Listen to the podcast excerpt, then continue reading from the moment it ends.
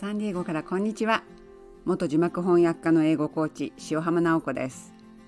この番組では映画テレビドラマ洋書を通じて英語を楽しく味わうためのヒントをお届けしています英語ってこんなに楽しいんだと感じていただけたら嬉しいです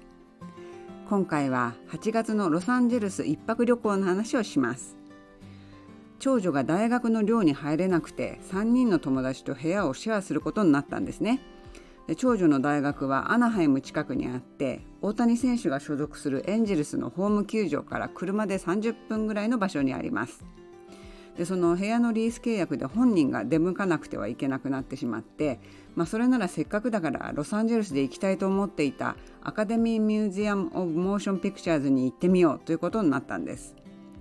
このミュージアムがですねほんと素晴らしかったんです。もう映画好きなら絶対に行ってほしい。でこれは写真付きの方が絶対いいのであのブログ記事のリンクを貼りますのでそちらであのちょっとじっくりご覧いただきたいと思います。でそのミュージアムを訪れた翌日は夫の知り合い夫婦とブランチの約束をしていましたそのご主人は SNS プロモーションの会社を経営していて奥様は小説家のエージェントをやっていますで高校生の息子さんがいてほぼ毎晩映画を見るという私たちと同じ人種なんですねで彼らの家の近くにあるイタリアンレストランに行きました1960年代のニューヨーク広告業界を描いた傑作ドラマ「マッドメン」というテレビドラマがあるんですけれどもそれに主演している俳優ジョン・ハムがよく訪れるらしいんですね。でその店の名前はリトルドームズっていうんですけれどもミートボールパスタが極めつけに美味しかったです。雰囲気も味もすごく良かったんでおすすめです。でももりもりねイタリアンを食べながらも読んだ本とか見た映画とかドラマの話が止まりません。中でも私と夫が前の週に見た1988年の映画「ミスティック・ピザ」の話で盛り上がりました。これはもうね35年以上前の映画なんですけれどもジュリア・ロバーツ主演であの家族友人恋人同士などの会話が実にあのリアルで勉強になる映画なんですけれどもまあロマンティックコメディですね。舞台はコネチカット州の港町でミスティックピザという地元の人に愛されるピザ屋で働いている3人の娘たちがあの繰り広げる恋模様を描いているんですけれどもあのジュリア・ロバーツ以外はあまり日本で知られていないかもしれない俳優が多いのですが実はすごい発見があったんですよ。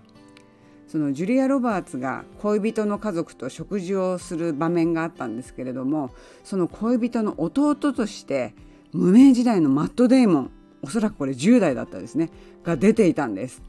もう思わずその時画面を一時停止して夫と顔を見,、ま、見合わせて今のひょっとしてマットデーモンってもう叫んじゃいました。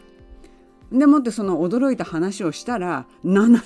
なんと彼らもついこの間ミスティックピザを見てマットデーモンに気づいたんですって。もうひえですよね。この話が通じる相手がいるなんて。このびっくりを共有できるなんて。ってもう本当ちょっと本当に鼻血が出そうなくらい興奮しちゃいました。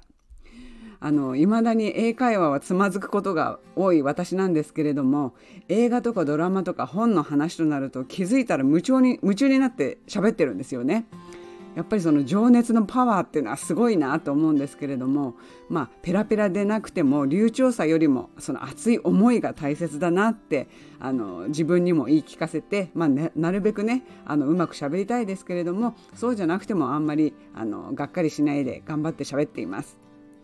でいつも家にいるのが大好きなオタクな私ですけれどもこうやって人と会って話すことがこんなに楽しいんだと感じた出来事でした。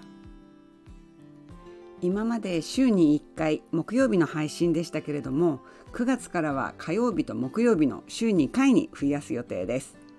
映画ドラマ要所で英語を楽しく味わうヒントをまたどんどんお届けしますのでどうぞお楽しみに。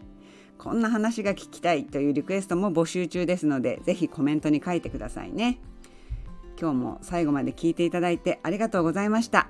Have a wonderful day!